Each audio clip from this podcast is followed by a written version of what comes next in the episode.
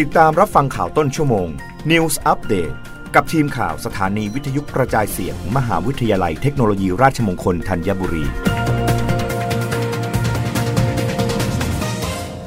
รับฟังข่าวต้นชั่วโมง โดยทีมข่าววิทยุราชมงคลธัญบุรีค่ะ กรมอนามัยจะทำแผนปรับตัวต่อ climate change ลดผลกระทบต่อสุขภาพ ระบบสาธารณสุข จากการเปลี่ยนแปลงสภาพอากาศ ห่วงคนไทยเจอภัยพิบัติและโรคมากขึ้นในอนาคตนายแพทย์อัตพลแก้วสำริดรองอธิบดีกรมอนามัยกล่าวในงานสัมมนาวิชาการการเปลี่ยนแปลงสภาพภูมิอากาศและสุขภาพว่า climate change เป็นปัญหาระดับโลกที่ส่งผลกระทบต่อทุกประเทศ และมีแนวโน้มความรุนแรงมากขึ้น องค์การอนามัยโลกคาดว่าในปี 2613 จะมีประชาชนคนไทยกว่า 2.5 ล้านราย ได้รับผลกระทบจากการเปลี่ยนแปลงสภาพภูมิอากาศ ทั้งจากอุณหภูมิที่เพิ่มขึ้น ระดับน้ำทะเลที่สูงขึ้นภัยพิบัติที่รุนแรงและเกิดบ่อยมากขึ้น ส่งผลกระทบต่อสุขภาพประชาชน ทั้งการป่วยและเสียชีวิตจากภัยพิบัติ โรคจากความร้อน โรคติดต่อนำโดยแมลง โรคระบบทางเดินหายใจ โรคจากอาหารและน้ำเป็นสื่อ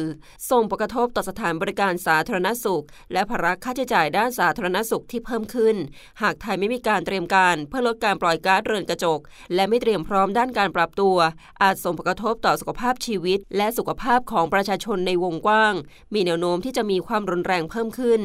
กรมอนามัยจัดทำและขับเคลื่อนแผนปฏิบัติการ ด้านการปรับตัวต่อการเปลี่ยนแปลงสภาพภูมิอากาศด้านสาธารณสุขระยะที่ 1 ปี 2564 ถึง 2573 หรือ HNAP เป็นกรอบแนวทางการดำเนินงานของภาคสาธารณสุข ในการรับมือกับผลกระทบต่อสุขภาพ จากการเปลี่ยนแปลงสภาพภูมิอากาศ มีเป้าหมายเพื่อลดอัตราการเจ็บป่วยและเสียชีวิต สร้างความเข้มแข็งของระบบสาธารณสุข ส่งเสริมให้ประชาชนมีความรอบรู้ และทักษะจัดการความเสี่ยงด้านสุขภาพ 4 ประเด็นยุทธศาสตร์คือ 1. Health Literacy การเสริมสร้างความเข้มแข็งของชุมชน และทักษะของประชาชน ในการปรับตัวและจัดการตนเองต่อภัยสุขภาพ 2. Networking การบรณาการศักยภาพทุกภาคส่วน ร่วมขับเคลื่อนการสาธารณสุขจาก climate change อย่างเข้มแข็ง 3. Advocacy การส่งเสริมความพร้อมของประเทศด้านการสาธารณสุขจาก climate change รองรับการพัฒนาเศรษฐกิจสังคมและความมั่นคงของประเทศ และ 4. public health p p a r e n e t การพัฒนาระบบการสาธารณสุขของประเทศเพื่อรับมือ climate change อย่างมีมาตรฐานสากล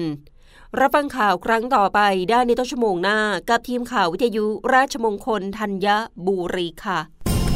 รับฟังข่าวต้นชั่วโมง News Update ครั้งต่อไป